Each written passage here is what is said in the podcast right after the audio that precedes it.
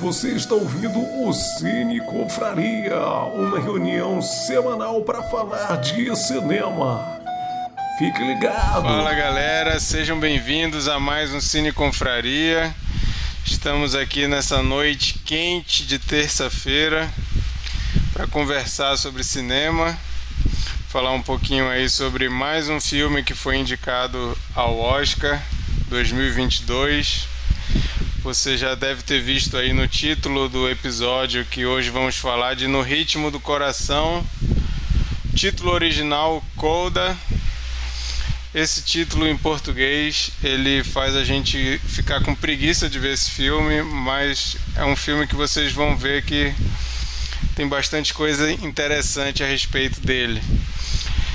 Hoje temos aí com vocês que estão vendo o vídeo e não estão só ouvindo como podcast. Inclusive fica aí essa informação. Se você ouve a gente como podcast, saiba que toda terça-feira a gente entra ao vivo no YouTube.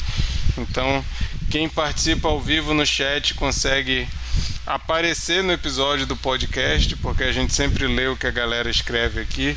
Então, se você, se o seu sonho é falar uma coisa e a gente lê, entra no próximo episódio, escreve lá qualquer coisa que eu vou ler. Mesmo que eu não entenda o que você está falando, eu prometo que eu vou ler. Então, quem está vendo o vídeo, vocês podem ver que temos aqui pessoas que já são figurinha repetida no Cine Confraria e é sempre uma honra chamar. São nossos amigos Keila e Caio do Dois Amigos Indicam, um Instagram de dicas de cinema e séries e acho que mais cinema e série, né, que é bem interessante. E eu já vou chamar eles aqui para dar um alô para todo mundo que estiver ouvindo ou assistindo. Fiquem à vontade aí para se, se apresentar mais uma vez. E aí, pessoal, boa noite. Boa noite quem está assistindo ao vivo, quem está ouvindo. Muito obrigado pela participação. Pela terceira vez aqui, a gente já está se sentindo de casa, né? Já está ficando metido. Muito obrigado mesmo pelo convite. É um prazer. Eu falo por nós dois, por mim e pela Keila. É sempre um prazer estar aqui é, dividindo esse espaço com vocês, conversando sobre cinema, que é um assunto que a gente ama. E pode continuar chamando que a gente vai aceitar sempre. Muito obrigado mesmo pelo convite. Nós somos o Dois Amigos Indicam, eu e a Keila. Temos uma página no Instagram sobre cultura pop, focando em cinema e televisão e streaming. Então, para quem se interessa sobre esse assunto, quem gosta de debater sobre filmes, sobre série, para quem está interessado em assistir uma série e quer ver outras pessoas que já assistiram para saber se gostaram ou não, pode entrar na nossa página que a gente tem algumas reviews de conteúdos que a gente assiste. E principalmente agora a gente está quebrando a bolha da Netflix. O filme que a gente vai falar hoje é um filme que não está na Netflix, é na Prime Video. Então, também para quem tem dúvida em assinar outros é, serviços de streaming, o Dois Amigos Indicam também tem essa utilidade pública. A gente fala sobre outros serviços, o que, que tem de conteúdo, se é legal ou não assinar, se vale a pena. Então é isso. É, muito obrigado de novo e vamos lá. Legal. Quer falar, Keila? Valeu a apresentação aí. É, o meu companheiro já falou tudo que tinha pra falar. Eu só quero saber se a gente vai poder pedir música no Fantástico, né? Pra terceira vez aqui no Cine Compraria. Então é isso. E, e pedir música tem tudo a ver com o filme de hoje, né? E a, além, além do Caio e da Keila, vocês que não estão assistindo, estão só ouvindo, o episódio de hoje também conta com o Bernardo e com a Sheila. Hoje temos Sheila e Keila a dupla aí. Ele é a dupla infalível. Bom, gente, e eu sou o Marquito e como a gente já, já explicou várias vezes, toda semana a gente está falando de um filme diferente, então se você está conhecendo Cine Confraria pelo episódio de hoje, fique sabendo que tem muitos episódios anteriores aí comentando bastante filme a gente está no terceiro ano fazendo Cine Confraria, então tem filme pra caramba aí para você procurar. Filmes mais conhecidos. Nesse formato, né? Oi? Terceiro ano a gente fazendo nesse formato. É, exatamente. Que a gente existia antes como uma reunião presencial offline, mas é o terceiro ano fazendo desse jeito aqui. E tem filmes mais conhecidos, tem filmes que ninguém viu, acho que só a gente. Então tem bastante coisa aí para você procurar. E ultimamente a gente está tentando cobrir um pouquinho aí alguns que foram indicados ao Oscar. A gente não vai conseguir comentar todos, mas a gente já comentou alguns. Alguns a gente comentou até mesmo no ano passado, mas quando saíram os indicados oficiais, a gente começou a, a comentar alguns que entraram nos streaming a gente ainda não tinha comentado. É, toda semana um de nós escolhe o filme que vai comentar na semana seguinte. Semana passada eu que escolhi o filme e escolhi o No Ritmo do Coração. É um filme que inclusive foi bastante comentado pela Keila. A gente teve um episódio de retrospectiva de 2021 e a Keila e o Caio participaram com a gente e a Keila falou pra caramba de No Ritmo do Coração. Então, Hoje ela vai falar mais um pouquinho sobre esse filme. As pessoas estão cansadas de tanto que eu falo desse filme. É no Twitter, é no Instagram, mas embora. já, já tem a, o roteirinho aí decorado do que vai falar. Mas, gente, para começar um pouquinho, para falar um pouco sobre o que é esse filme, é, CODA significa Child of Deaf Adults. É uma sigla em inglês e é o termo que é usado para crianças que nascem é, fruto de aí uma união de dois adultos que são deficientes auditivos, né? Então, esse caso da história do filme é a história de uma menina que tem pais surdos, um irmão surdo também, e ela é a única que tem a audição intacta em casa, né? E ela trabalha junto com os pais os pais têm um barco de pesca, moram numa cidade que parece que vive de pesca e ela ajuda os pais ali porque precisa de alguém que esteja ouvindo, né? É complicado a, a vida do deficiente auditivo, a gente vai comentar mais um pouco sobre isso, mas ela faz esse trabalho ali junto com os pais, é esse canal ali de comunicação da família com, a, com as outras pessoas que não sabem a linguagem de sinais. Só que um professor dela descobre que ela tem um grande talento para música e aí a gente começa a acompanhar ali um, sonho dela de investir nisso e os, os conflitos que isso acontece os conflitos que acontecem em decorrência dessa, desse, desse sonho dela, as questões familiares e por aí vai. Vale ressaltar que ele é um filme que é um remake de um filme francês de 2014. Então, em 2014 saiu esse filme La Famille Bélier, não sei se é assim que pronuncia, mas é um filme francês. Então, por isso que eu falei La Famille, porque deve ser assim que fala. Mas é um filme francês.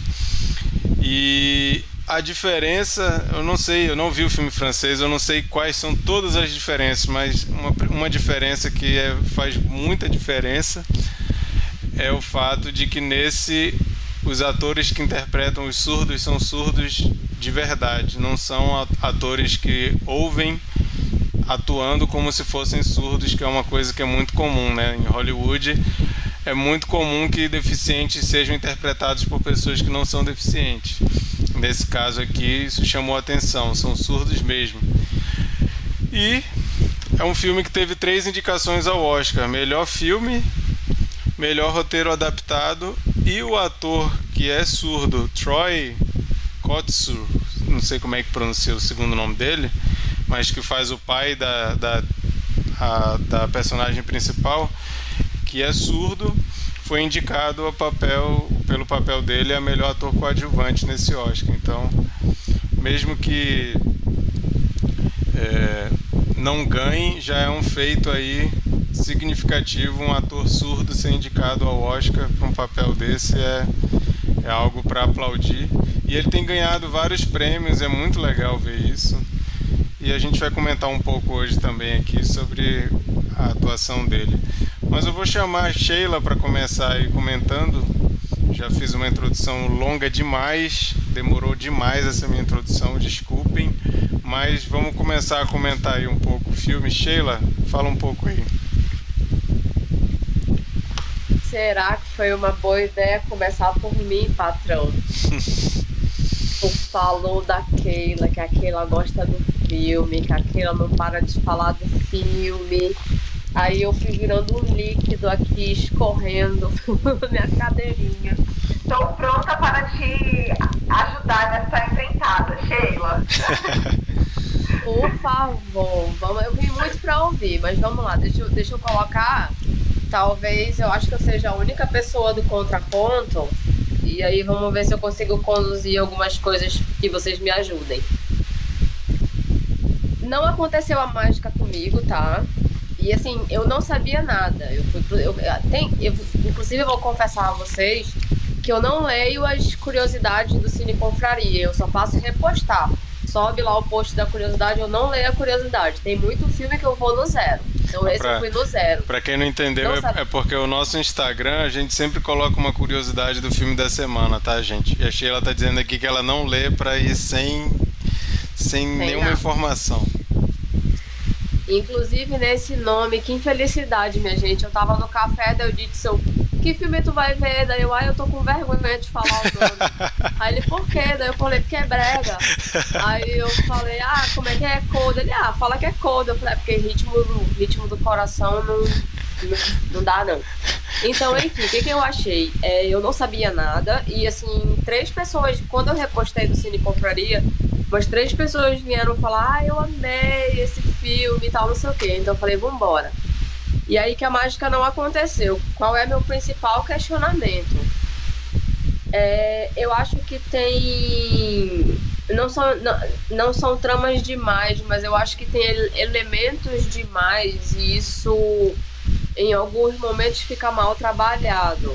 É... O que, que eu quero dizer? Assim, é uma família atípica, né? Uma, é uma... Você já tem a temática de uma adolescente que por si só já é um enredo, né? Adolescência na escola, de uma família diferente. Ela é diferente na escola, ela é diferente na família, ela é diferente em todos os lugares. Então isso si só já rende. E aí você tem. E eles são pescadores, o que também é, é ali no universo da, higienizado dos adolescentes da escola, né? Tanto que o garoto que ela vai se envolver fala que a vida dele não tem graça, porque realmente a vida dela é muito peculiar não só por ser uma família de, de surdos, como por ser uma família pesqueira. Então ele tem, ele tem, eles têm uma vida mais regular. E aí você tem isso, e você tem o talento dela, você tem os conflitos da família com ela, dela com a família.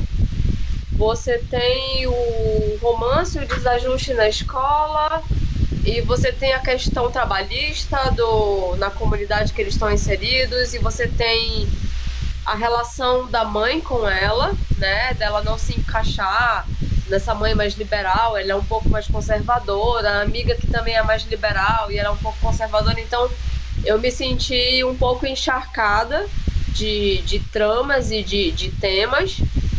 É, fiquei um pouco. Em alguns momentos tinha cortes, assim, que eram cortes para voltar para certa trama, porque eu ficava, meu Deus, onde que eu estou? Né? Eu achava a coisa muito brusca indo de um lado para o outro e assim ficando superficial em todas as pontas. Eu senti, eu senti isso, que algumas pontas ficaram mais frágeis e fiquei com algumas com vontade de saber algumas coisas e ter algumas abordagens melhores. Por exemplo, só lá no fim é que essa no momento que ela está conversando com a mãe, que a mãe vai dizer para ela como é que foi quando ela nasceu, é, diferente deles, né? E trouxe essa, essa, esse embate de como foi essa criança para eles e de como foi difícil gostar dessa criança com essas diferenças. Uma coisa que eu senti muita falta e eu sinto muita e eu acho que isso acontece em filmes que tem muitas questões aborda, abordadas é a inserção da família na comunidade. É muito rápido que passa para mostrar a mãe entrosada, o irmão entrosado. Como é que isso aconteceu, né? A menina foi ali para a faculdade, como é que eles se introduziram na comunidade? Como é que eles foram aceitos? As pessoas aprenderam a linguagem de surdo-mudo? Como é que foi isso? Então eu achei que tem uma certa profusão de temas E no geral eu não consegui. Eu não consegui me emocionar. E aí eu vou usar. Eu vou usar duas palavras horrorosas. E aí, mas enfim. Eu achei. Keila, mana. Eu achei piegas. É isso. É isso, gente. Tu falou que, era, tu falou que eram duas palavras, só falou piegas, qualquer outra. Ah, eu achei clichê desse tipo de abordagem. É isso, gente. Vou ouvir vocês. Bem, não foi uma boa ideia começar comigo. Vamos aí. Me convençam. Bom, sim, eu, eu, já vou dizer que ninguém precisa convencer ninguém. É, tá, está tudo certo se você não gostar do filme, discordar de todo mundo. Eu acho que. É porque todo mundo, é, todo mundo gostou, né? Eu vim aberta a melhorar minha nota, mas vamos lá. Beleza. Keila, faça as honras aí. Ai, gente. Agora, agora a Sheila falou que achou piegas, eu tô achando que eu sou muito emocionada. Será que é o contraponto de Sheila e Keila? Pode ser. Amiga, Pode amiga, eu sou, capricor... eu sou São... capricorniana, eu sou meio, eu sou meio, meio fria. Então acho que é um por aí. A Keila é, é, o, é o nêmesis da Sheila. Eu sou, eu sou libriana, né? Então, libriana é muito emocionada emocionado, literalmente. E eu realmente, e eu nem sei muito sobre o signo, mas eu sei que nesse lado aí é verdade. Mas enfim, eu acho que é, o Coda, ele tem. Eu já escutei muitas, muitas reviews, eu já li muita coisa a respeito do filme também. E entendo completamente o, o posicionamento da Sheila, porque eu acho que é, roteiro inovador, para mim não é. Assim, por mais que eu curta muito, acho que é uma premissa muito bacana. Mas alguns contrapontos exatamente têm o seu clichê, sim, e eu acho que é para pegar o público, principalmente porque a gente sabe que é uma adaptação do La Família Bellier, né? E só que para mim foi, eu acho que para mim foi uma experiência muito bacana, porque fazia muito tempo que eu não assistia um filme que me deixasse é, emocionada, né? Eu assisti no dia que eu assisti esse filme, eu fiquei muito emocionada por conta de, de, um, de, uma questão de fatores como a relação dos pais. Eu achei muito bacana a forma com que eles se relacionam, né? Eles têm um, uma sinergia muito bacana ali. Você vê isso em tela, é muito legal. E, e, eu gosto muito da atmosfera de que eles têm um mundinho deles e que ali dentro eles sabem se relacionar de uma forma muito plena.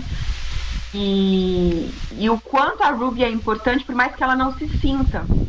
É porque ela até fala em algum, algum, algum, momento ali do filme que ela diz que sempre foram os três e ela sempre foi a pessoa que ficava à parte, por ser a pessoa diferente. Quando na verdade, é, na sociedade diferente são os pais e o irmão dela, né? Mas eu acho que eu tive uma relação muito, muito bacana com esse filme, em me sentir muito emocionada. Eu gostei muito da interpretação da Emilia Jones, eu acho que ela é talentosíssima.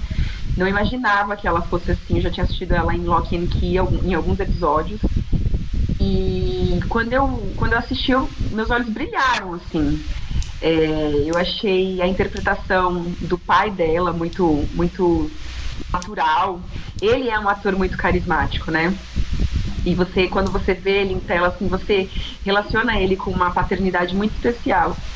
Então, para mim, teve um efeito muito diferente do que teve, para Sheila e eu compreendo muito. E acho que de, e o filme foi lançado ano passado. Depois que ele deu uma envelhecida, as pessoas começaram a enxergar algumas coisinhas que realmente incomodaram. Porque é aquilo, né? Às vezes a gente assiste na emoção, a gente tem uma experiência. Quando assiste novamente, a gente vai tendo um outro olhar eu não mudei nem um pouco meu olhar. eu acho que para mim ele continua muito especial. Reassisti ontem e nem preciso dizer, né? Chorei porque eu sou emocionada. Mas enfim, eu acho que para mim é um dos mais especiais desse Oscar. É, junto com Licorice Pizza tem meu coração aí. E é isso. Legal. É... Bernardo, fala um pouco aí. Eu? É, então. É... Foi, foi, foi legal esse, esse começo aí. Olha o hater. Então, gente, é, é, então, a gente curte muito nessa época de, de, de, correr atrás de ver os filmes do Oscar e tal. É, ver os filmes indicados. E a gente sabe que muitas vezes o Oscar é marcado também por aqueles filmes mais cabeça, aquela coisa mais. Sabe? Às vezes até chega a ser um pouco inacessível. Eu acho que em, em alguns anos tem alguns filmes que não seguem isso, sabe? Tipo, aconteceu com, sei lá, Lady Bird, ou acho que até Minari, tirando que, que existe uma discussão ali é, é, é, sobre, de assuntos importantes e tal, ele tem uma, uma estrutura de filme assim que é fácil de você, de você é, é, absorver. E eu acho isso importante, eu acho isso é necessário até dentro do Oscar, para não ficar essa coisa é, super acadêmica, sabe? De, de, de sabe, ser inacessível, ser uma coisa de pessoas super inteligentes, né? intelectual, é muito, isso. É muito cinéfila, né? Muito cinéfila. Isso, muito... isso. Eu acho que não, acho que existe espaço para esses filmes. E eu acho que esse filme é, é, é, é esse, sabe, do ano. De fato, eu concordo com a Sheila que, que, com, com, algumas, com algumas coisas que a Sheila falou. É, mas eu não acho que seja um filme problemático, sabe? Eu não acho que seja um filme é, que, que, que tem esse, essa. É, é, que, que fale tanto assim. Eu acho que ele tem. tem é, ele mostra de fato muita, muitas, muitos pontos dentro da vida dela ali. É, mas eu acredito que isso é até necessário para mostrar o quanto é, a, a, vida da família dela, a, aliás, a família dela vive em função dela também, né? E, e, para dar peso àquele drama, é, é aquela questão é, pessoal dela, de não saber se ela faz isso se não, se, é, é, e deixa a família dela na mão, aquela culpa de que. de, de de, sabe, vou, ah, vou seguir minha vida aqui, mas aí eu, o, que, o que vai ser da minha família, sabe? Eu acho que essas, essas questões eh, eles abordam ali, né? A questão da, da, da... Primeiro tem essa coisa tão simbólica, né? Da, do, do, fato de ela, de o talento dela ser cantar. Segundo, tem a questão da faculdade, tem a questão do, do, do, do do romance ali e como isso tudo acaba influenciando né, a, a, a vida dentro da família dela. Porém, por outro lado, a gente vê também como a família dela é super de boa, assim, né?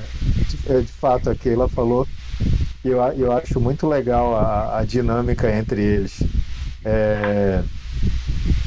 Mas, mas, enfim, voltando um pouquinho, só para só pra, só pra é, é, é, a gente não. Tem, tem um cuidado. Eu, eu, eu, por exemplo, achei, a Sheila, às vezes, ela me. Ela até brinca comigo falando sobre, a, sobre as notas que eu dou para os filmes. É, porque. Porque tem filme que. Sei lá, ela acha que eu sou muito cruel, eu sou muito bonzinho, não sei. Só que eu acho que assim, existem contextos de filmes diferentes, dependendo, dependendo do gênero, dependendo da produção, dependendo da época em que foi lançada.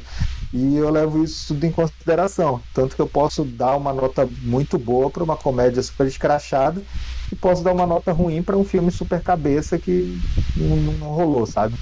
Então, é, é, eu acho que, que é, é difícil esse filme, talvez, vocês comparar ele com outros filmes do Oscar e achar que ele não tem a mesma profundidade, que ele não tem aquela, essa, essa, isso tudo, sabe? Ah, tal filme é tão complexo, é uma superprodução, é isso. Não, esse é um filme simples, ele não tem nada de, de, de que, que você precise, é, sabe, desenvolver tanto na sua cabeça, de, de ficar procurando isso, isso e aquilo, não. É um filme direto, ele, ele, ele conta uma história, é uma história super interessante, eu gostei bastante. E é isso. É só isso. eu acho que, é, é, eu acho que é o, é o que eu chamo de é o filminho do coração do, do, do, do Oscar, então, sabe? O filminho, filminho no ritmo do coração, né? É o filme movie, né? Aquele filme quentinho. Isso, exatamente. Eu tenho certeza, por exemplo, se a Sheila assistisse esse filme, se não fosse um filme indicado pro Oscar, ela só tivesse, ah, vou assistir esse filme. Ela poderia ter gostado. Gostado mais, eu não sei se ela desgostou do filme. Se, se ela é tivesse isso. visto esse filme quando ela tinha 15 anos na sessão da tarde, teria sido outra relação. É. Ou não, quando ela tava na vibe um dia desses que ela indicou Barraca do Beijo. Exatamente. É, Sheila. É... Mas eu mesma ia falar, olha, eu sou a pessoa que gosta da Barraca do Beijo. Legal. Eu vou, ser, eu vou ser venenosa. Eu acho que a Barraca do Beijo não se leva a sério. Ah, isso é verdade. É, eu não faço ideia. Preciso, preciso ver ou não a barraca do beijo. Mas vamos lá, Caio, fala um pouco aí, por favor. Gente, para início de conversa, falando em emoção, eu sou de peixes, tá? Então, emoção. Eu sou, eu sou do tipo que assisto Senhor dos Anéis todos os anos. Uma vez por ano eu assisto a trilogia. E eu sempre choro na despedida do Frodo com os outros hobbits. Sempre. Inclusive, inclusive isso na frente da Keila. Já chorei. sempre. Então, emoção. Filmes muito emotivos comigo não dá, eu sempre me derrito. Engraçado que eu concordei muito com o que a Sheila falou sobre o filme ser piegas e clichê em determinados momentos.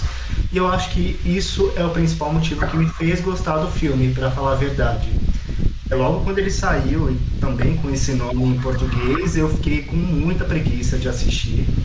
Nos últimos anos eu adotei uma postura que filmes de Oscar eu só assisto os que eu realmente tenho interesse, que eu acho que vale a pena. Os filmes muito cabeças eu não vejo. Três horas e meia, muita contemplação, muita historinha, preto e branco, não é comigo, gente, eu não vou ver. até, até ele criar uma página. Eu, eu, eu, acho que, eu acho que tu descreveu. Tu descreveu. Deu certo. Deu certo. Oi? Descrevi um, um, forte candidato a ganhar o, o, principal prêmio da noite, talvez. É, o, tu descreveu o Macbeth e tu descreveu também o do o com Gary Oldman do ano passado, da Netflix. Hum, como chama? Mank. Mank, chatíssimo. Mank. Exatamente. E, e, acabou, e acabou de descrever o Belfast também. Sem condições. Três horas e meia, preto e branco, sem condições, sem condições. Pô, mas, mas, o Bel, mas o Belfast, ele é super. Ele é super na vibe de, desse filme aí, ó. Ele é, ele é super fofinho e filme para ver com a mãe, a mãe do lado, sabia? Apesar de ser é. preto e branco. É só, e a gente julgando, né? Com preto e branco a gente já tá julgando aqui. Mas enfim, a Keila assistiu ao filme na cabine, e desde então ela, ela me inferniza para assistir, eu tava postergando. É, surgiu muito aquela curiosidade por conta do lançamento aqui no Brasil, que não foi pela Apple TV. O filme cumpriu aquela janela no cinema e depois a gente ficou com aquela dúvida se ele iria pro VOD ou se ele seria comprado por algum serviço de streaming. No final a gente acabou sabendo que a, que a Prime Video é, ficou com os direitos e foi só a partir desse momento que eu decidi assistir, que foi ontem inclusive. E voltando ao que, a, ao que a Sheila disse, esse foi exatamente o ponto que me pegou no filme. Eu esperava um dramalhão aí enorme, com, com muitas cenas apelativas e que fizesse de tudo para fazer chorar. E eu interpretei um filme, uma característica de filmes que eu gosto muito, que é Coming of Age. Acho que assim como o Lady Bird, é, o Coda ele é sobre uma garota que está naquela transição entre adolescência e vida adulta. Ela precisa lidar com os problemas de adolescente, que são as rejeições que ela tem na escola, bullying que ela sofre por ser uma garota que tem os pais surdos e que ainda por cima não trabalham com peixe, é, questões de gostar de um garoto, se apaixonar, não se encontrar em nenhum lugar e a cereja do bolo que é ser um grande, um membro muito importante da própria família. Então, esses pontos não muito aprofundados do filme, é, eu acho que são justificáveis porque o tema central do filme é como a personagem principal, como a protagonista, ela age com tudo que está acontecendo em volta dela. A gente percebe que por mais legais e descolados que os pais dela sejam, Inclusive, em alguns momentos eu ficava com muita raiva dela, do jeito que ela, que ela falava com os pais. Ela era sempre era super grossa com os pais.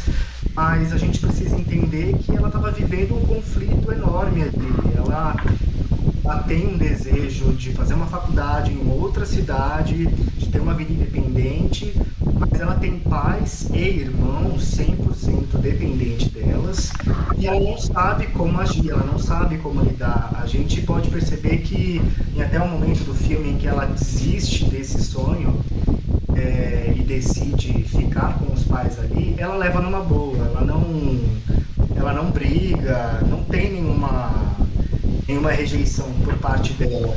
Então você percebe que ela está tentando lidar com todas essas, essas situações que acontecem.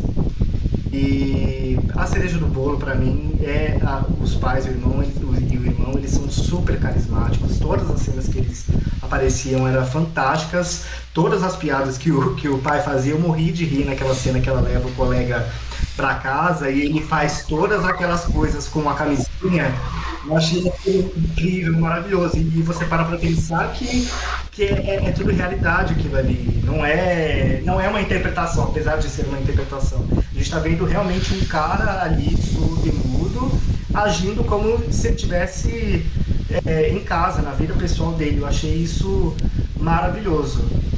É, e isso foi um dos principais pontos que eu gostei muito do filme. Eu acho que o Oscar ele tem se mostrado mais aberto ainda está longe do ideal, com certeza, mas Big Bird, que foi um filme que eu gostei muito, Coda e Licorice Pizza também esse ano, são sinais que a academia está com um olhar mais aberto é, e está e tá percebendo ali, mostrando pra gente que nem todo melhor filme do ano ou indicado a melhor filme do ano precisa ser um grande espetáculo visual é, e cheio de filosofia.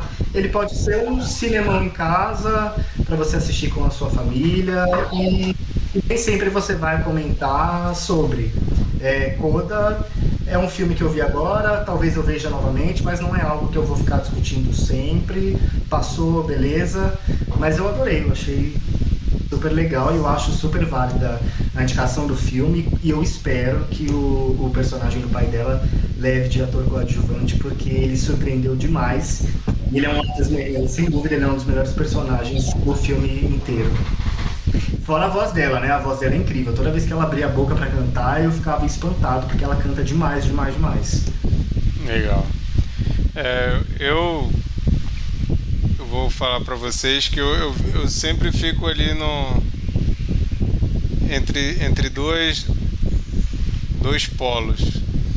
Ao mesmo tempo que muitas vezes eu sou extremamente pessimista e gosto de ver coisas super realistas e fatalistas e deprimentes. De vez em quando eu gosto de ver um filme tipo esse, esse filme que a gente está comentando hoje. E ao mesmo tempo eu tenho que ficar assim, cara. Eu não preciso ficar sempre esperando o pior no filme. Então, por exemplo, uma coisa que, que eu pensei assim: isso vai dar merda é o par romântico. E eu fiquei esperando dar merda o tempo todo e não deu merda. E eu fiquei assim, caramba, bicho, não é possível que os caras não vão fazer um conflitozinho aí, tipo, depois que ele. Tem aquele no início, né? Mas depois fica tudo bem e dá tudo certo, eles ficam lá nadando, felizes e vivo o amor e tal. Eu ficava assim, não, cara, mas vai acontecer alguma coisa. Esse cara vai morrer, vai virar uma coisa assim, ele vai pular, vai dar de vai pular lá de cima da cachoeira, vai bater a cabeça no tronco e vai morrer, vai ficar tetraplégico, sei lá o que, que vai acontecer. Alguma coisa ele vai assistiu muito, ele assistiu muito o meu primeiro amor Exatamente. Exatamente. É, é, foi é exatamente o que vem na cabeça é o meu primeiro amor. Mas assim, Aí eu vendo esse filme, eu vi que eu ficava esperando o pior e nem sempre o pior acontecia. E aí eu fico me, eu fico me, me perguntando assim, né? Por que, que todo filme que eu vejo tem que ser extremamente depressivo, né? E, e, e assim, a gente pensa, ah, essas coisas são muito clichê, elas são, são clichê, mas não quer dizer que o clichê não acontece, né? Existem vezes em que a história é super bonitinha mesmo e que a família é, é super certinha. É, tem gente que fala que a minha família é uma família super clichê, assim, porque a gente é todo unido e a gente se junta e é aquela festa e tal. Aí quando eu convivo com pessoas que têm a história mais é, difícil que é a minha, as pessoas às vezes ficam falando, pô, tua família parece família de filme e tal, não sei o quê. Aí eu fico pensando às vezes, cara, às vezes o, o, o bonitinho, clichê piegas, ele acontece mesmo. Então, o cinema ele não precisa retratar só as histórias tristes e, e super depressivas, né? Então, falando isso, é, até eu falei no, no, no, no vídeo que eu gravei chamando para ver o filme, que eu falei que é um filme que podia chamar a mãe para ver. Eu acho que 90% dos filmes que eu vejo eu não chamaria minha mãe para ver, mas esse eu chamaria minha mãe para ver tranquilamente e eu ia chorar junto com ela vendo, que eu chorei vendo esse filme. Então eu ia chorar junto com a minha mãe, abraçar ela. Tu vai falar, Bernardo? Choraram, exceto a Sheila? Não, só, só queria comentar uma coisa, rapidinho. Lembrei de uma situação há muitos anos, quando eu aluguei Dogville. É, era, acho, não, não, já era DVD, era não, DVD. vai me dizer que tu chamou tua mãe pra ver Dogville. Não, pô, mas aí o que. Mas o, mas o pessoal lá em casa, ele tinha. É, era muito assim, pô, eu alugava, eu deixava o filme ali na, na, na estante, ali perto da TV.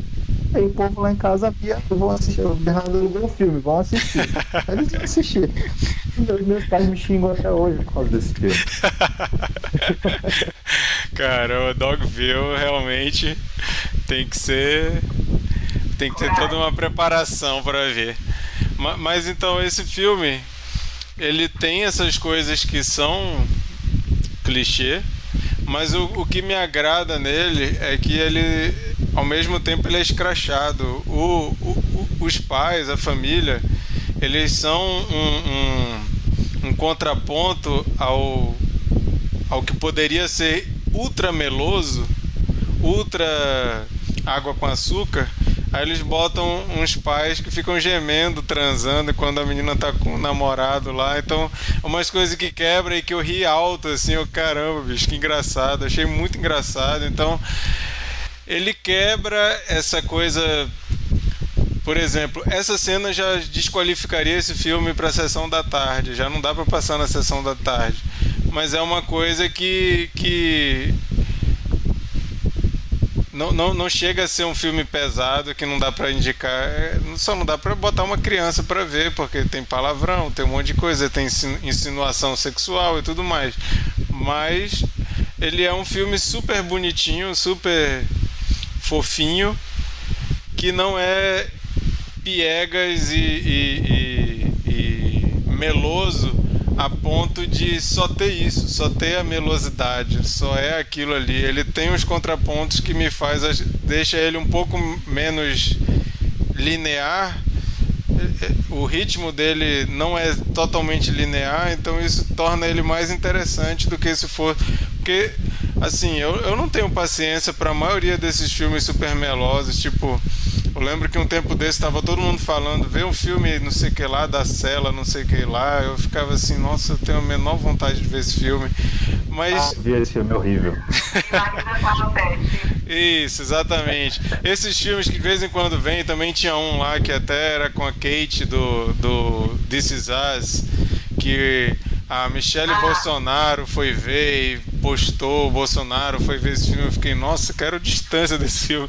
Mas esses filmes, esses filmes melosos e, e, e, que tem de vez em quando, e eu acho que esse filme não se enquadra, porque ele é mais ele é menos linear e ele tem esse, esses contrastes que deixam ele mais interessante.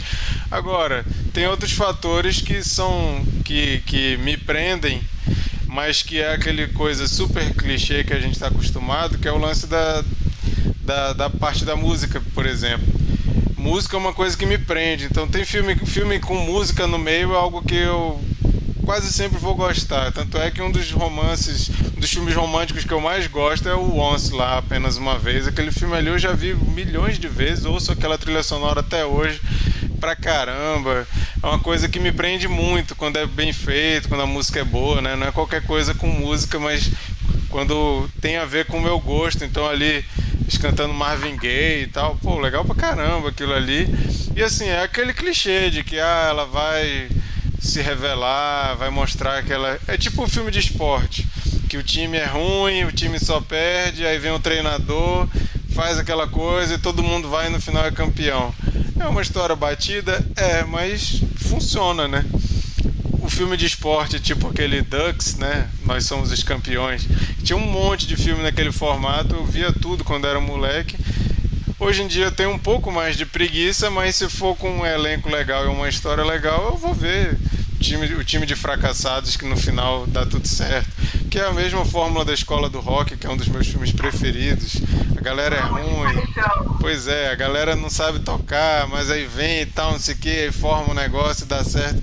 Então, resumindo, é um filme que não é o tipo de filme que eu pego para ver normalmente, mas foi tão comentado ano passado, antes até da, da, da época de premiações, que eu fiquei curioso para ver e me agradou demais porque, por causa desses contrastes aí. Eu acho que torna ele um filme muito mais interessante do que se ele fosse. Se, se a família dela não fosse retratada daquele jeito, ele ia perder, eu acho que 80% da, da graça do filme ia se tornar um filme super linear o trunfo do filme é a família dela, ao meu ver. A família serve de contraponto a ela, né, na verdade, porque ela tá sempre explosiva, sempre brava, sempre nervosa e os pais estão sempre com o astral lá em cima, estão sempre fazendo brincadeira. Então eu acho que isso que funciona muito no filme. Eu acho que ele é, ele é pontual, ele é emocional e cômico ali no ponto. Ele não é em nenhum momento apelativo, como esses outros filmes aí que são 100% feitos para chorar e acabam sendo super cansativos também. Uhum. Pode falar, Sheila. Saindo ali do ponto da questão do piegas, né, do clichê, que me incomodou muito uh, alguma, alguns detalhes de condição narrativa, assim, não por ele ser cabeça, mas questõezinhas mesmo, assim, acho que tem uma repetição desnecessária de cenas em que ela tá indo para algum lugar na, na floresta. É, tem mil vezes ela indo na casa do professor ou voltando para casa naquele bosque. E tipo eu fiquei tá beleza por que tanto?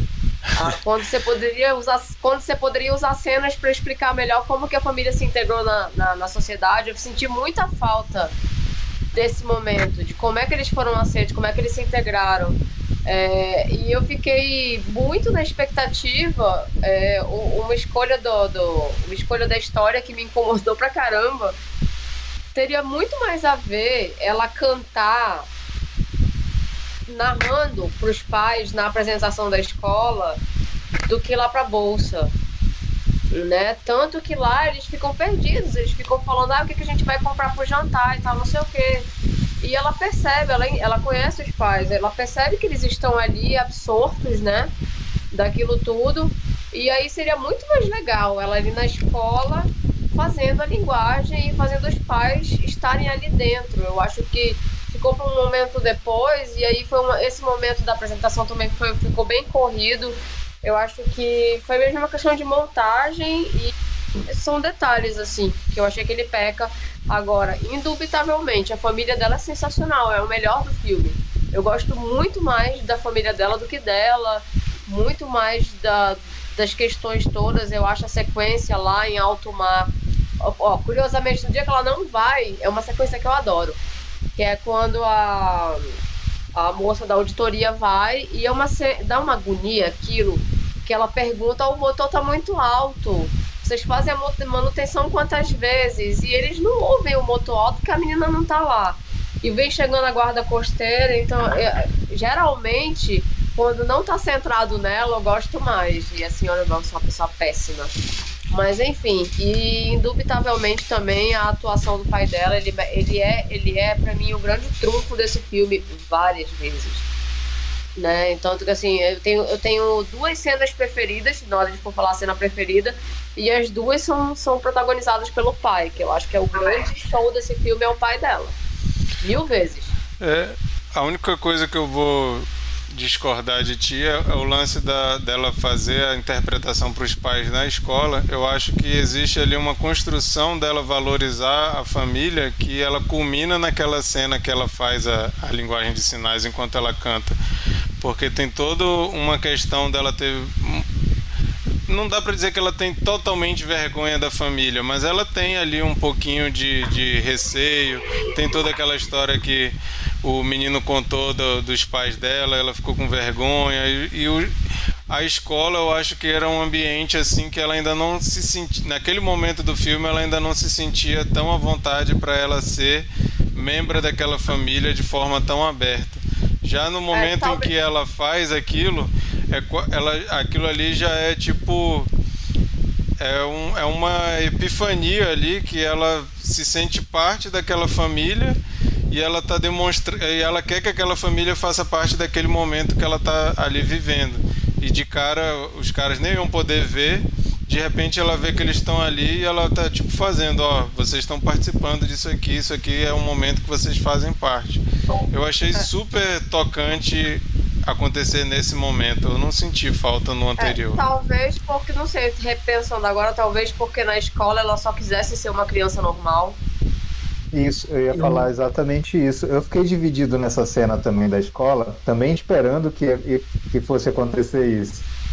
Só que é, é, eu fiquei pensando que pô, é, o filme é sobre uma menina que ela, é, é, ela vive em função da família e sabe, seria mais uma vez ela fazendo isso ali, ela perdendo o espaço dela, o momento dela, por causa disso, sabe? Por causa da, da, da família dela. Assim, por mais que, que eu, ficava, eu tava esperando esse momento, é, eu entendo. É, tem uma outra coisa que eu queria comentar rapidinho só, eu, sobre a, a Sheila, eu também fiquei curioso sobre essa questão de, de dar uma profundidade maior a respeito de como a família dela se integra na sociedade ali e tal. Essas questões também me, me interessam, só que eu acredito que isso talvez tivesse. Isso, isso talvez fosse tirar um pouco da, da, da leveza desse filme, sabe? E eu acho que se eles explorassem isso ia acontecer algo que eu, ia, que eu estava, inclusive, também com muito medo que acontecesse, fosse, foi que é, era que o filme caísse no melodrama. E o filme não e cai. Tem uma quebra de narrativa ali, né? Sim.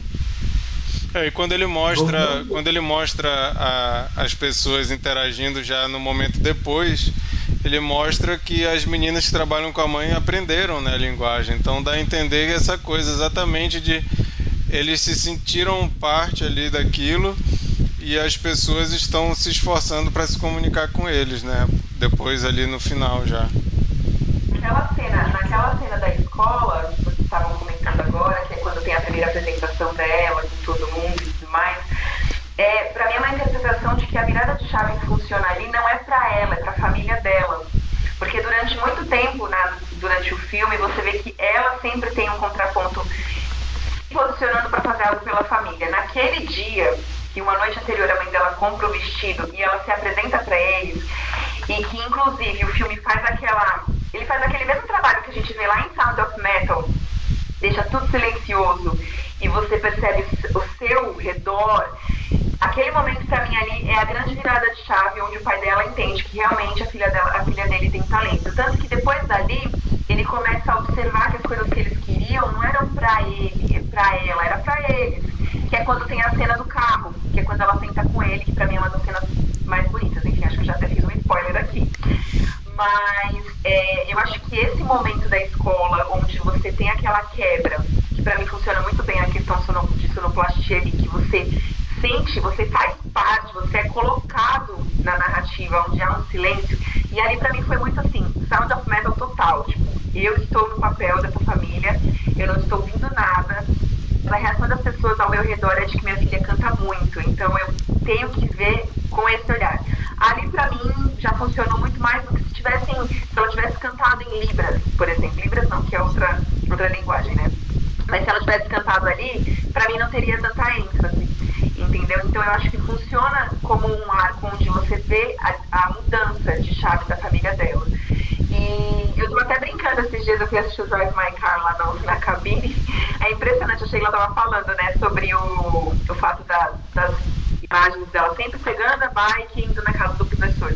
Como a gente tem uma, uma linguagem, assim, uma linguagem muito presente em todos os filmes, onde a nossa protagonista sempre está indo atrás de alguma coisa, onde ela sempre está correndo, onde ela sempre está saindo em movimento de alguma coisa. A gente vê isso em Drive My Car, a gente vê isso em Licorice Pizza, a gente vê isso em, em. Eu não sei o que está acontecendo, que esse povo está correndo tanto. sempre é, é alguém correndo, sempre é alguém pegando o carro e saindo por aí. Mas eu acho que a gente está vivendo uma. Foi até mesmo que o Bernardo falou e o Caio, a gente está vivendo uma fase de filmes muito feel good, assim, sabe? Onde você não precisa ter grandes interpretações, você precisa do básico para você se sentir presente ali. E essa, e, ó, e essa cena é isso. Esse, assim, não é, não é só no feel good, não, porque na Filha Perdida tem mil cenas que ela tá voltando pra casa, que ela tá indo pra uhum. praia, indo pra algum lugar, e é sempre angustiante demais aquele bosque lá, sei lá, que acontece umas coisas esquisitas. Tem várias vezes essa cena. Então, as mulheres, elas, elas estão. A gente tá numa temporada de Oscar, onde eu vejo interpretando, interpretando da minha forma, é claro, posso estar errado. Onde esse mover é você se encontrar. Então a gente vê isso em A Filha Perdida, é verdade. A gente vê isso em, em muitos filmes que foram indicados esse ano. E, impressionantemente, são todas protagonistas mulheres. Eu não vejo, eu não vi isso, pelo menos eu não vi até agora, né? Porque faltam os filmezinhos aí. Mas eu não vi isso em nenhum filme protagonizado por homem. Então, há da gente analisar e pensar. Se eu estiver enganado, vocês me corrijam, tá? Ainda sobre essa cena da apresentação, eu não acho que faria sentido ela fazer a apresentação em Libras ali para os pais, não, viu? Além de colocar de colocar o espectador naquele papel ali dos pais que não conseguem ouvir a filha, eu acredito que ela estava num momento super vulnerável ali dela. Porque ela entrou ali pro coral no susto, né? Porque ela viu o garoto que ela gostava, que estava se inscrevendo, e ela foi. Então ela não tinha segurança nenhuma do que ela estava fazendo. Era a primeira vez que ela estava no palco. Como eu falei lá no começo, ela era uma garota que se sentia excluída e sofria bullying de outros colegas, então é, eu não vejo ela, ela tomando ali aquela, aquela posição naquele momento, naquela cena ali, ser o centro das atenções e, e fazer aquela apresentação especial para os pais. Eu acho que funciona como uma construção. Ali ela estava construindo, ali ela estava crescendo, ganhando, é, ganhando força a gente chegar ali no ápice no final junto com os pais, mas naquele momento eu também esperei que fosse acontecer. Mas depois que a cena terminou, que a gente teve aquela imersão lá, que a gente acaba levando um choque, né, quando tudo fica abafado e a gente não consegue ouvir nada, é, para mim fez todo sentido, com certeza. Só comentar um negocinho rapidinho. É, é, Keila falou sobre, comparou com é, The Sound, Sound of Metal, né? É, algumas soluções do, do, desse filme. E é engraçado que eu, que eu percebi que é, é, um filme super simples, ele, mas, mas dentro dessa simplicidade ele, ele, ele, ele tem umas soluções bem. É, como é que eu digo? Bem inteligentes, bem legais. Tipo, é, em vários momentos ele usa o som do fone de ouvido dela como, como o, o som diegético, né? A gente está achando que é só uma trilha sonora, e de repente ela tira, o fone de ouvido, ela tira o fone de ouvido, aí, aí fica tudo silêncio assim, sabe? Eu achei bem legal isso. Achei bem elegante a solução. Legal. Olha, uma... olha a escolha das músicas, né? Que eu acho que a, a escolha das músicas que ela interpreta no filme são pontualíssimas, assim. quando ela começa naquele primeiro momento que ela canta Let's Get It Off, do Mark Gaye, daquele jeito, eu falei, cara, menina. E outra coisa, eu, eu, o que a gente falou muito aqui também foi do, da questão do romance, porque ela entrou no coral por conta do, do interesse amoroso dela, mas é impressionante como para mim isso se tornou uma terceira via lá embaixo. O filme, ele trata isso de uma forma tão natural, o relacionamento dela com ele, que para mim não, não faz muita diferença na narrativa. Não é aquilo que me importa. O que me importa é saber sobre a família dela, o que me importa é saber o que vai acontecer com os pais dela quando ela decidir ir atrás do sonho dela. Porque a todo instante você tem. É, então, é muito bom você ver que é um filme que não é. Ele não fala só sobre o relacionamento dela com o Miles. Ele fala sobre o relacionamento dela num todo. E o que importa ali não é realmente ela, ela encontrar um grande amor, ela encontrar uma forma de lidar e ser feliz com a família dela, daquele jeito. Assim. Eu acho muito bonito. E fora que ter entrado no coral não resolveu nenhum dos problemas dela, né? Muito pelo contrário, desencadeou muito mais conflitos com a família, ela continuou sofrendo bullying, sendo rejeitada na escola. Então, realmente não é a solução dos problemas ali, ela ter, ela ter começado as aulas. Fora os conflitos que ela teve com o professor também, que era super rígido, né? Eu acho que ela acabou ficando até mais pilhada do que antes. Eu, eu gostei muito do, do professor também, o Vila Lobos lá. Achei ele bem, bem legal, o, o personagem. Apesar de que ele é um mais sargentão, né? Mas, mas ele eu achei um personagem interessante. Uma coisa que eu achei legal do filme também é que mostra o, o a inadequação do deficiente na sociedade de uma forma angustiante, né? Essa cena que a Sheila falou é muito angustiante e eu, eu acho que ele mostra ainda mais isso do que o, o, o Som do Silêncio, que a gente está comentando também, que eu eu acho um filme fenomenal, um dos melhores filmes do ano passado para mim. Só que ele, o Som do Silêncio ele mostra muito mais conflitos internos, né? Uma coisa muito mais da pessoa com ela mesma. Esse ele mostra, não é o foco, mas ele mostra um pouco da questão da sociedade de uma forma que é, é muito, muito interessante. É, depois eu fui ler sobre aquele lance de tem que ter um, um uma pessoa dentro do, do barco com os surdos depois, depois do incidente que aconteceu na vida real, passou a ser obrigatório que, que tenham alguns, alguns alarmes son, é, visuais também. Nos, no, por exemplo, quando a guarda costeira chega, não tem como eles saberem, né? Porque eles são surdos. Hoje em dia, por causa dos surdos, eles têm que ter uma coisa visual também, porque eles entendem que os surdos podem também ser pescadores. Então, existem situações na vida real em que as pessoas tiveram que se adaptar.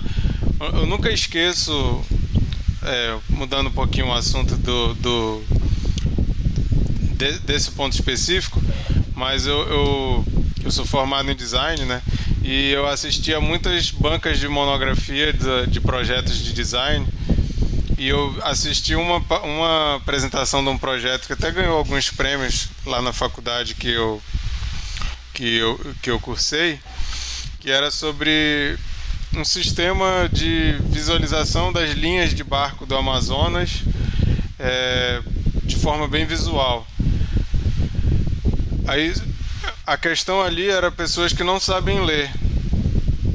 Só que essas pessoas que não sabem ler, elas se sentem tão deslocadas na sociedade quanto as pessoas que não conseguem ouvir, por exemplo, como as pessoas que não conseguem enxergar. Aí o, o que, que eu lembrei? O, o, o cara que estava apresentando, ele botou um banner na, na primeira fileira com uma frase em alemão. E todo mundo chegou, ninguém sabia falar alemão, a galera sentou lá e tal. Aí no meio da apresentação ele pegou o microfone e falou assim: é, pessoal aí da primeira e da segunda fileira, por que, que vocês estão sentados aí? Aí o pessoal ficou assim, né? Era um auditório grande, o pessoal ficou sem saber o que responder e falou: Por que, que vocês sentaram aí? Aí as pessoas ficaram, ué, porque tava vazio o lugar, né? E tal. Ele falou: vocês podem se retirar. Aí a pessoa ficou, mas por quê? Aí você não tá lendo, não? Aí apontou pro banner. Aí a pessoa ficou assim, aí ele falou: Aqui está escrito que não pode ninguém sentar na primeira e na segunda fileira. Aí todo mundo meio constrangido levantou assim, pegou suas coisas, estava escrito em alemão, né? Ele falou: Não, gente, desculpa, é brincadeira, pode sentar aí. Eu estou querendo mostrar para vocês como quando você não é adequado ao, ao espaço por você não conseguir é, assimilar uma informação, você passa por vários constrangimentos.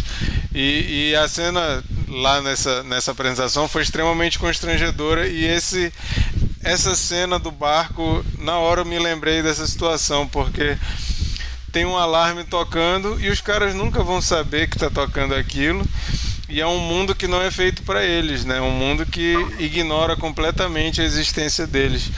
E isso dá um peso muito maior para a questão dela precisar estar ali na família. Então, a gente meio que entende ela desistir do sonho dela porque fica assim, pô, mas ela precisa, né, estar tá ali.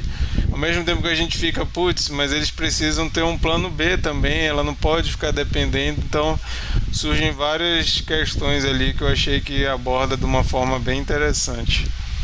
Nessa questão de acessibilidade, você vê que existe um incômodo muito grande do irmão dela.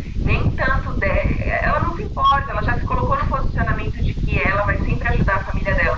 Mas isso no filme inteiro é um problema pro irmão, pro irmão dela por ser mais velho e por ser, saber que ela não vai ser eterna ali para eles, né? Tanto que eles têm aquele momento de embate, ela e ele, e eu achei muito legal, porque ele fala para ela, ele fala, cara, se eles não, é, a gente não sabe falar, mas eles vão ter que se adaptar.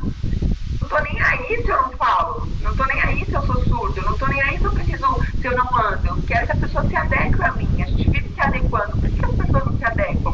E aí acho que combina muito com o que você acabou de dar de exemplo também, porque a gente sempre tem que esperar que as pessoas que passam por isso se adaptem a gente, porque a gente não procura estar um pouquinho mais perto da realidade delas, né? Então essa parte que ela tem aquele embate com o irmão dela, eu achei muito importante aquele diálogo, porque para passar muito rápido, mas ele fala isso ela. Ele fala que não vai, ela não vai ser para sempre e por que, que as pessoas não se adequam, a eles, assim, é muito legal. E uma coisa que eu vi que os deficientes auditivos que foram ver o filme gostaram muito é o fato de retratar eles de forma muito normal, né? Eles são pessoas normais, nunca são colocados como coitadinhos, em momento nenhum. Inclusive são os personagens mais legais do filme, né? Então você tem um destaque ali absurdo. E o Troy lá, que é o, indicado ao Oscar, não sei se vocês viram. Ganhador, o ganhador. O ganhador já. Não sei se vocês viram que ele ganhou. Eu acho que foi o BAFTA. Que ele foi fazer o discurso e tinha uma pessoa traduzindo, né? Ele fazendo sinais. Aí ele botou, falou lá que você é, gostaria. Você, o que, que vocês acham, né, de um 007 surdo? Aí ele faz assim com a arma e tal, não sei o que. Ele então ele, ele é super super descolado, não sabe nem aí. O cara não é uma, uma coisa limitadora, né? Não é uma coisa que tem que ficar olhando, pô, coitadinho e tal. O cara não tá nem aí pra esse rótulo de coitadinho. Não, não combina com ele. Não combina com a família ali, né? Isso é muito legal. Bom, vamos fazer uma rodada de nota e cena preferida? Bora. Começa aí, Caio. 5 ou 0 a 10? De 0 a 10 e nota cheia, sem, sem fração. Não pode, não pode quebrar, né? Não. Tá bom. Dá nota 8 pro filme, achei um filme muito honesto, muito bonito. E de cena preferida eu fico entre duas, viu? Acho aquela cena final super emocionante que ela faz a apresentação na facu é, para a faculdade junto com os pais. É uma cena linda, não tem como não se emocionar ali, mas eu acho que vou ficar com a cena de educação sexual. Aquela cena ali é sensacional. Não tem como, não tem como não ser a, a, a preferida do filme. É, é completamente bizarra. Você não tem como imaginar que aquilo ali fosse acontecer. E é incrível. Então, pra mim, a minha cena, a minha cena preferida é essa, educação sexual com aquele cara. Sheila. Eu já tava decidida que a minha cena favorita ia ser essa da educação sexual. Assim, ela é perfeita, cara, em, em tudo, assim. A, o figurino, a posição do pai com aquelas pernas enormes e cabeludas. Então, muito boa. Mas aí tem a cena que eles estão na picape e ela canta e ele consegue sentir a música tocando a, a pulsação dela. Eu chorei Aquela tanto cena nessa muito... cena, cara. Essa cena é surreal, ela é linda. Começa pra ele dizendo que no mar as estrelas são mais bonitas do que ali. Já começa ali, daquele jeito. E aí ela canta pra ele, eu acho que pra mim é a cena mais bonita. Cena, acho que é a cena mais bem desenhada, assim. Até porque ele é o melhor personagem do filme. Desculpa, gente. Espero que ele ganhe um Oscar. Enfim. É, e a minha nota é 7. Beleza, Bernardo. É, eu também fiquei bem dividido, tem muita cena boa esse filme. É, sempre envolvendo o, o cara. Eu vou, eu vou falar uma que eu acho que ninguém vai falar, só, enfim, para ser diferente. É, eu gosto muito da cena em que o, que o irmão dela tá vendo o Tinder na mesa. E aí tem é uma, ótimo, é ótimo. Aí tem uma, aí tem uma, uma um lance que é até é, ela fala, ah, não pode música, mas o Tinder pode, que negócio é esse e tal. E aí a, mulher, é, a mãe dela fala, ah, mas o Tinder é, é, é envolve a família toda, música não. Beleza, e a nota? Ah, minha nota é 8. Beleza. Keila? Ninguém vai falar da melhor cena, que é a cena do peido, que ele peida na mesa. E ela, e ela fala, pai! Ele diz, peido foi feito para os surdos. para que a gente possa se sentir incluído. Ai, meu Deus. É, cara, tem várias cenas ali que eu gosto muito. Eu acho que é, a final é muito linda mesmo. A hora que ela começa a falar lá na linguagem dos sinais e cantar. Eu sou uma pessoa musical, né, gente? Você colocou uma música bonita que eu goste num, num cenário bonito como aquele, eu já, já era. Eu concordo com a Sheila nisso, nós estamos aqui, ó, juntinhas. Pra mim, a cena da picape é incrível, aquela cena é, é linda demais. Chorei no dia que eu assisti na cabine, chorei ontem. Acho que é, pra gente mostrar que a música ela pode ser interpretada de várias formas, né? Quando ela canta, que o pai toca nas cordas vocais dela e se sente, assim, você fala, caraca, ele tá entendendo nada ali, mas ele sabe o quanto a filha dele tá sentindo e aquilo emociona. É muito bacana. Eu acho que eu não via uma química de. Uma relação de pai e filha tão bonita, fazia muito tempo assim nos cinemas. Eu acho que é uma relação muito bonita de pai e filho mesmo, sabe? Ele é um pai todo largado, ele é uma filha toda preocupada, e aquela cena central ali pra mim é muito linda, é a minha cena favorita do filme. E minha nota é 9. Pra diferenciar. Beleza. Eu não, eu não lembrava a nota que eu dei, eu entrei aqui no MDB para lembrar e a minha nota é 9 também. É a nota que eu dei quando eu vi. e a minha cena preferida é a cena que eles estão ensaiando no quarto e os pais começam a gemer. Aquela cena que a menina fica com uma cara de constrangimento e aquela cena é maravilhosa. E a primeira cena eu acho que é bem escrachada, assim, que dá o tom, assim, o humor é esse aqui, gente. É esse aqui que vai ser o humor dessa família. Cara, eu ri demais daquela cena, não estava esperando e eu gosto muito dela. Bom, gente, então essas foram nossas notas, nossas considerações sobre o filme. Espero que vocês é, tenham curtido a conversa e a gente convida também vocês para depois ir lá no Instagram, no quando a gente postar as notas do filme, vocês comentam lá a nota de vocês também, vocês comentam o que, que vocês acham do filme. A gente gosta de saber a opinião de vocês também.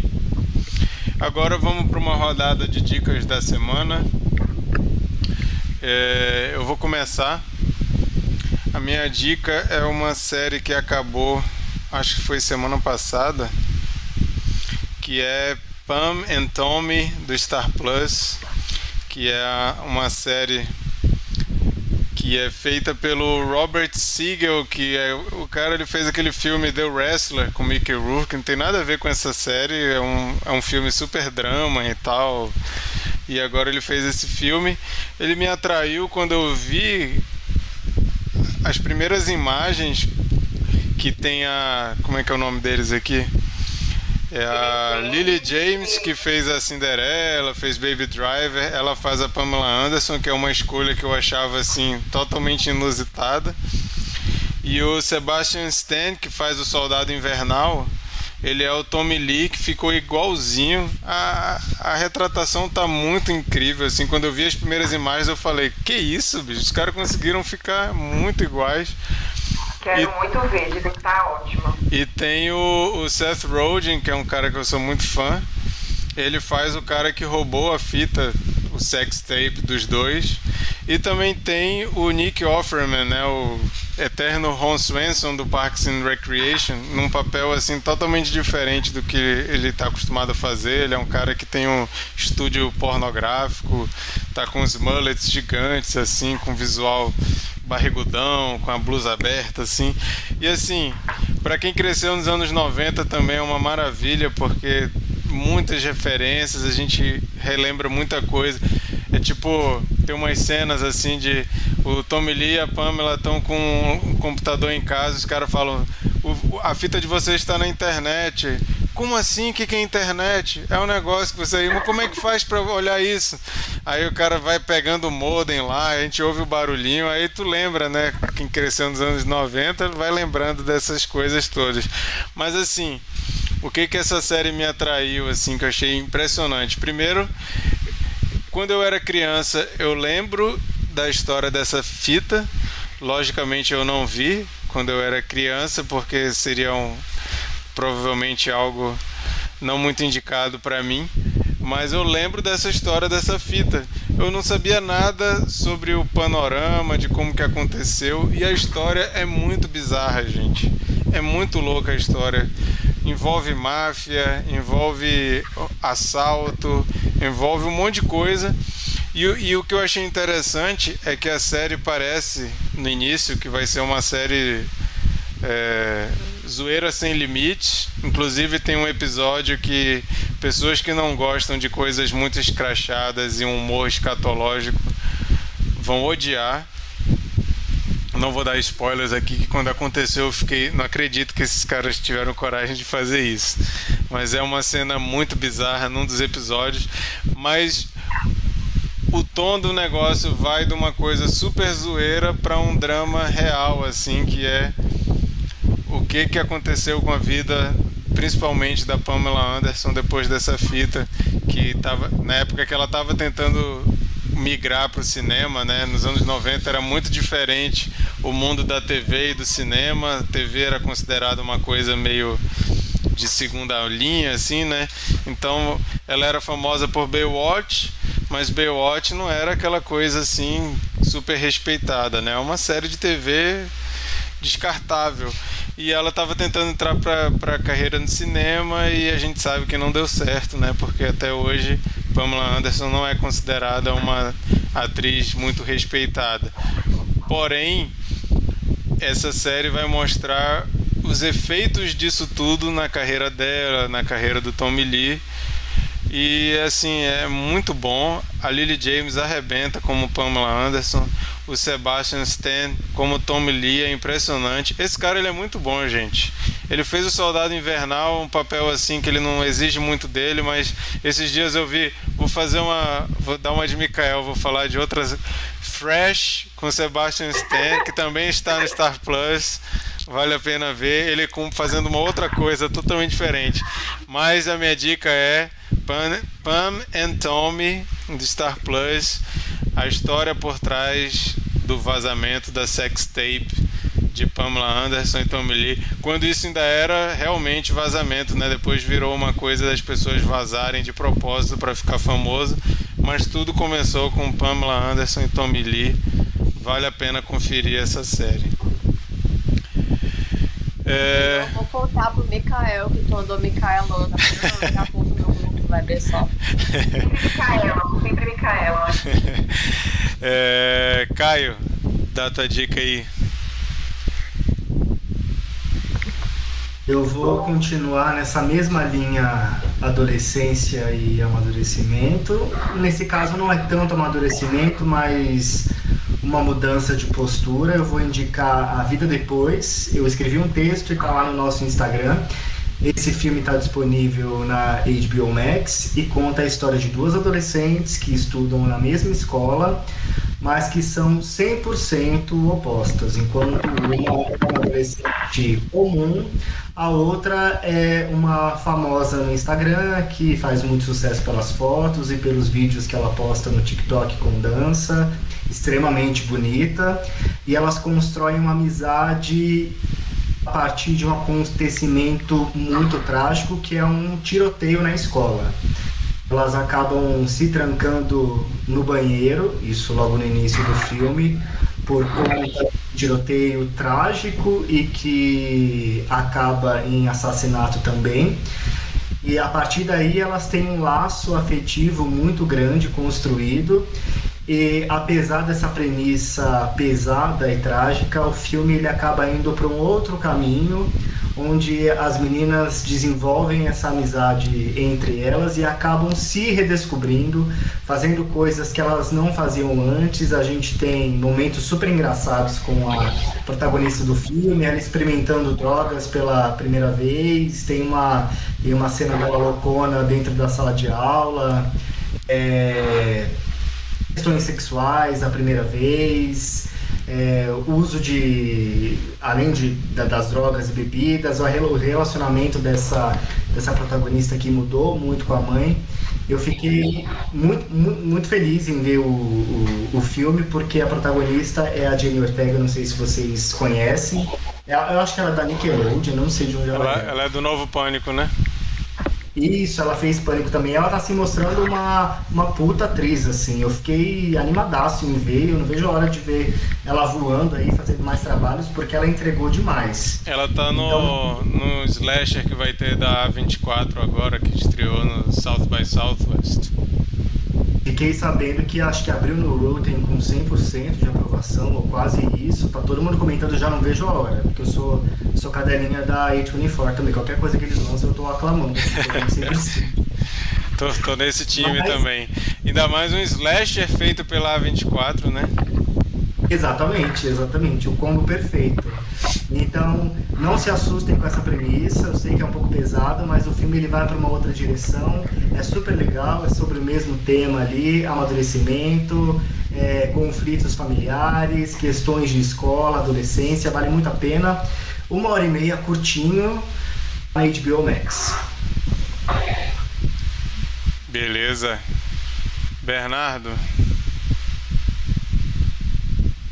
É, gente, essa semana eu, eu resolvi pegar meus 30 dias grátis de, de MUBI para testar a plataforma. É, na verdade, pensando também no, no, no, no, Drive My Car, mas ele só vai aparecer lá no MUBI depois do, do Oscar, então provavelmente eu vou ter que passar na locadora para alugar. Primeiro de abril só. É, mas enfim, estou curtindo bastante. E o primeiro filme que eu vi é o filme que eu vou indicar. É, o nome do filme é Shiva Baby. É sensacional, cara. É muito bom. É muito bom. É o filme Shiva, pelo que entendi, é uma é uma é tipo uma recepção pós-velório assim da, do, dos judeus, né? O filme o filme ele explora aí essa a cultura judia, né? E a, história de uma menina, uma adolescente, que ela nem ia para esse Shiva, ela foi por, por insistência dos pais. Aí ela tava, ela Cara, é, é, é, acho que nada que eu fale aqui vai ser spoiler, porque, enfim, esse é um filme muito de, de, de, sei lá, de você acompanhar aqueles momentos ali. Mas, enfim, ela, ela, ela tem um sugar daddy e aí ela, ela, tá, ela tá com esse cara quando ela fala com os pais dela, ela vai encontrar os pais dela no Chivá. Aí ela tá lá, ela encontra a ex-namorada dela lá nesse Chivá. E aí, cara, é muito engraçada o, o, ali, as coisas que acontecem lá, as pessoas ficam super. Parece uma festa mesmo, assim, sabe? Bebendo, comendo e tal. E aí do nada aparece o Sugar Daddy dela lá. E aí aparece a esposa dele. E aí, ela não sabia que ele tinha esposa. Ela aí, é, é, enfim, é uma sequência de coisas assim super, super engraçada, super, ah, super legal. A definição de, de cenas constrangedoras esse filme. Aquele filme que te dá uma é. angústia, né? Tu fica assim, caramba, bicho. e, e, não, e não é só isso, assim, é um filme, ele, ele é isso, mas ele também tem muita, muita coisa, sabe, na, na direção dele mesmo, que, que é, é, agoniante, é angustiante em alguns momentos, em outros momentos é super escrachado, engraçado, sabe? É, é muito bom, gostei muito. Então fica aí a dica. Legal. Keila. Nossa, que indicação boa essa daí do Bernardinho. Nossa, esse filme, eu acho que se a pessoa tem dúvidas na MUBI, assiste esse filme. Cara, é, você se sente como você se sente ela. Eu acho que a filmagem, a beleza desse filme é essa, né? Você fica muito agoniado. E não tem nem uma hora e meia. Tem acho que uma hora e vinte, se eu não me engano, de filme, né? Maravilhoso. Sim, é, é super rápido o filme, assim, é, mas é muito bom. Cara, é tão angustiante que, meu, tem umas situações ali que ela fala,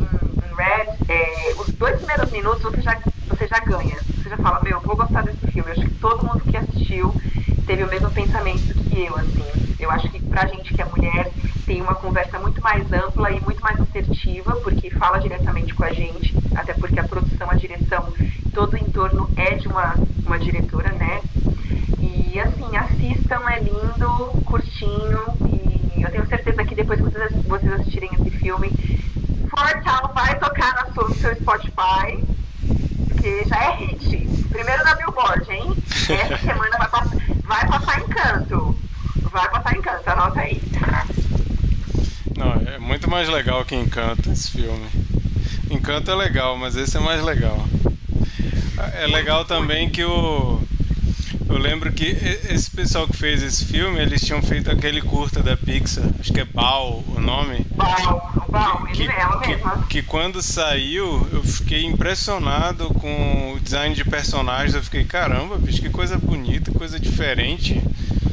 Ia ser doido se a Pixar começasse a, a, fazer esse tipo de coisa e, cara, eles fizeram e é uma coisa assim tão legal de ver porque as últimas produções da Disney e da Pixar têm apostado numa diversidade muito grande, né? Esse filme tem uma indiana, tem uma japonesa, uma coreana, uma americana, ela mora no Canadá. Isso, é.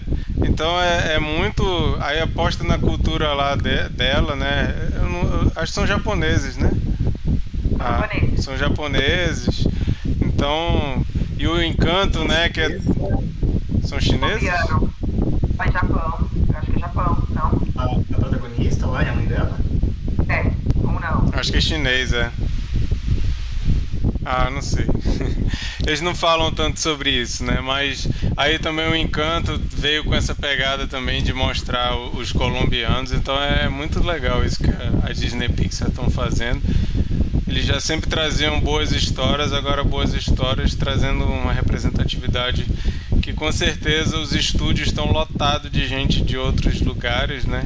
Então nada mais justo que valorizar o trabalho dessa galera também nesse, nesse uma sentido. Coisa achei, uma coisa que eu achei muito legal são os traços da animação, porque quando você tem ali, a, é, quando tá nas meninas, tem um jeito, né?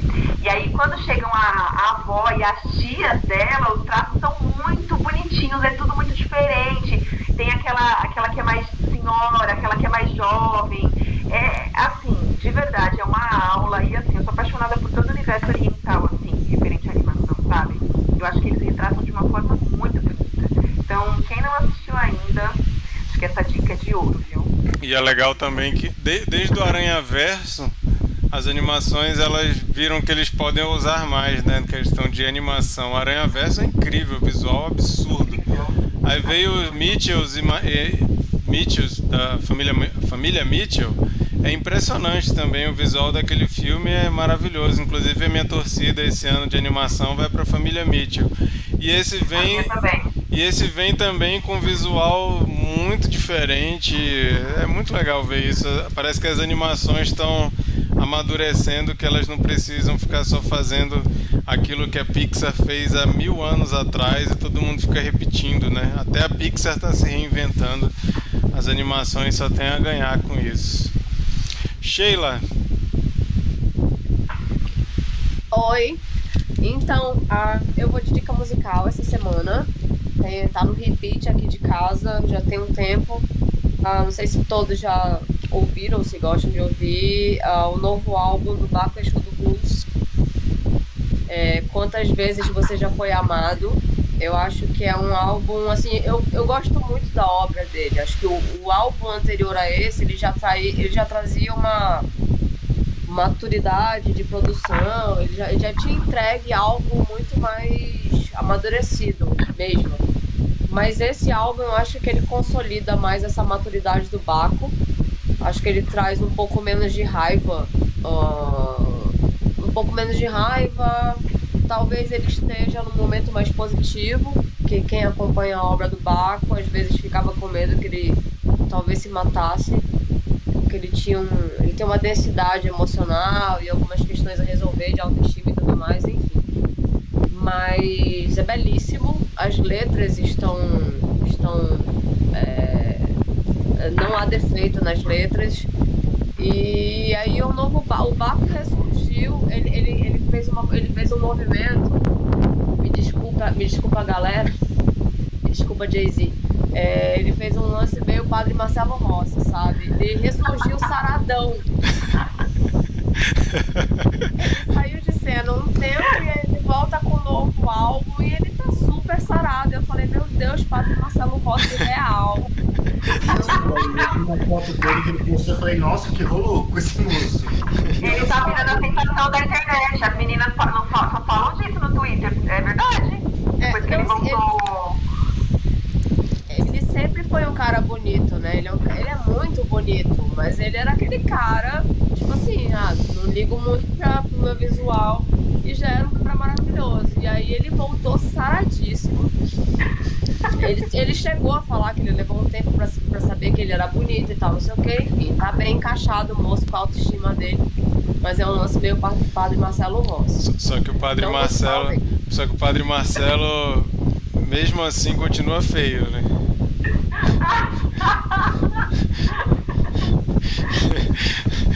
Bom. Não fala da entidade gritando e Não, não, que isso. É, que é isso. foi, foi mal. Foi, a, a, a Keila pediu, pediu desculpa do Jay-Z, eu vou pedir desculpa do Padre Marcelo. Padre Marcelo, se você estiver ouvindo, não é nada pessoal, o que importa é sua beleza interior. A gente sabe que você está assistindo, padre. Marquito, sabe o que eu senti falta hoje? O quê? A gente tá desprestigiado no chat, ninguém veio. Cadê Verdade. o Arthur? Cadê Melissa? Tiago? O Thiago e a Melissa estão nos States. Estão numa viagem internacional. Então Muito estão bem. perdoados. Soltaram a nossa mão. O Yusuf tá, me mandou recado, adorou o filme, ele achou o filme lindo. Quando o Yusuf me falou o filme é lindo, eu falei, porra massa. Aí, enfim, aconteceu o que aconteceu, que vocês já sabem. Mas ele tá. Ele, se mudou agora pra Brasília, tá, tava arrumando a casa, então enfim, essas coisas. Mas poxa, o nosso chat hoje flopou. Tá bom. Tudo bem. É, bom, gente, o Bernardo vai falar qual é o filme da rodada, mas excepcionalmente semana que vem não vai ter episódio, vai ser na outra semana. Então, para você que está ouvindo isso como podcast ou vendo o vídeo depois, o episódio que seria no dia 22 de março vai ser só dia 29 de março. Então, semana que vem não temos episódio pula a semana, no dia 29, você está convidado a vir comentar com a gente no chat ao vivo, às 22 horas, horário de Brasília, no nosso canal do YouTube, o filme que o Bernardo vai falar pra gente agora, qual que é. Bernardo. Pois é, não teremos Cineconferência semana que vem. Uma pena, porque é, o próximo vai ser depois da, da cerimônia do Oscar, né? É mesmo ser dia 29, a cerimônia, se eu não me engano, é dia 27. É isso? É.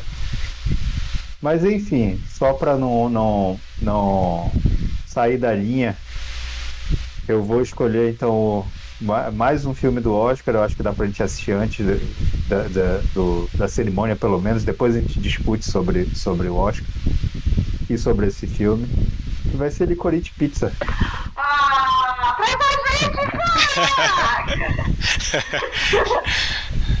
Filmaço, legal. A gente amou, muita gente feia num filme só, maravilhoso, gente como a gente. Né? eu, vi, eu vi um tweet que eu achei um tanto quanto exagerado. O cara falou assim: esse filme ele trouxe representatividade não das pessoas feias, mas das pessoas horríveis. Eu fiquei, caramba, que isso? Gente, que horror, imagina, a Ana Rey é uma gracinha. O menino lá também. O filho do, do Philip Seymour Hoffman. Impressiona. Então, Bom, gente. Esse filme, gente. É isso. É, depois a gente talvez faça um episódio para falar sobre o Oscar. Não sei se a gente vai fazer, mas é, ano passado a gente participou do podcast do outro cast, né? Só para falar do, do Oscar. O outro cast eu acho que ou morreu ou tá no hiato. Nunca mais a gente soube nada sobre eles. Mas não sei, talvez a gente fale sobre o Oscar depois na outra semana. Fica ligado no nosso Instagram, arroba Cineconfraria, que a gente vai dando notícia se vai rolar. É, semana que vem já está avisado que não vai ter episódio, mas a gente vai avisar sobre a semana seguinte no nosso Instagram, qualquer coisa que acontecer, qualquer mudança fica ligado lá que a gente vai estar tá avisando. É, quero fazer aí a, o convite para vocês conhecerem também o Dois Amigos Indicam dos nossos convidados. Arroba Dois Amigos Indicam. Tem coisa pra caramba, não sei como eles conseguem ver tanta coisa e postar tanta, tantos reviews e tantas notícias, mas é isso, acompanhem eles lá que vale a pena sempre legal ver os, os reviews, as opiniões. Então é isso. Obrigado, Keila. Obrigado, Caio, por terem topado mais essa vez, estar tá conversando com a gente. Obrigado, Bernardo. Obrigada a você. Beleza, Valeu, obrigado, gente. Bernardo. Obrigado, Sheila. E obrigado a todos vocês que não falaram nada no chat hoje. Vocês, vocês estão de, de parabéns pelas opiniões que vocês emitiram. E se vocês não falaram nada é porque vocês concordam com tudo que a gente falou, então é isso. Obrigado a todo mundo que estiver ouvindo depois também, sem ser ao vivo. E é isso. Acha a gente no Instagram, arroba Cineconfraria, arroba Dois Amigos Indicam. E segue a gente, se inscreve no nosso canal do YouTube para você ficar sabendo de quando tem vídeo novo e também para você poder ouvir o episódio, mas também ver nossas carinhas bonitas como do pessoal do Licorice Pizza. É isso. Boa noite. Ah, tu quer falar, Sheila? Keila, obrigada por esse insight aí dessas imagens das mulheres em movimento. Vou atrás desse rolê, faz um sentido, hein? Ai, que bom que você gostou e qualquer Gostei. coisa chama pra gente conversar, porque eu reparei isso muito, muito mesmo em todos os filmes que eu tô assistindo desse Oscar. Quem sabe aí não é uma, um insight pra gente papear. Muito tá. legal, né? Combinado, foi excelente. Legal. Talvez no futuro um episódio Mulheres em Movimento do Cine Confraria com participação é. de Keila. É isso aí. Você sabe que a gente, a gente é muito fã de vocês, adora o trabalho de vocês. Quando vocês chamam a gente, a gente não pensa nem duas vezes, né, Caio, de topar, porque é uma parceria muito legal e, cara, é sempre muito gostoso conversar com todos vocês, porque a gente sabe que é muito honesto e sincero. Então, sempre que precisar, nós estamos por aqui. É isso aí, obrigado. Obrigado por terem Valeu, topado. Gente. Falou, tá, gente. Boa noite para todo mundo. Até a próxima. Beijo.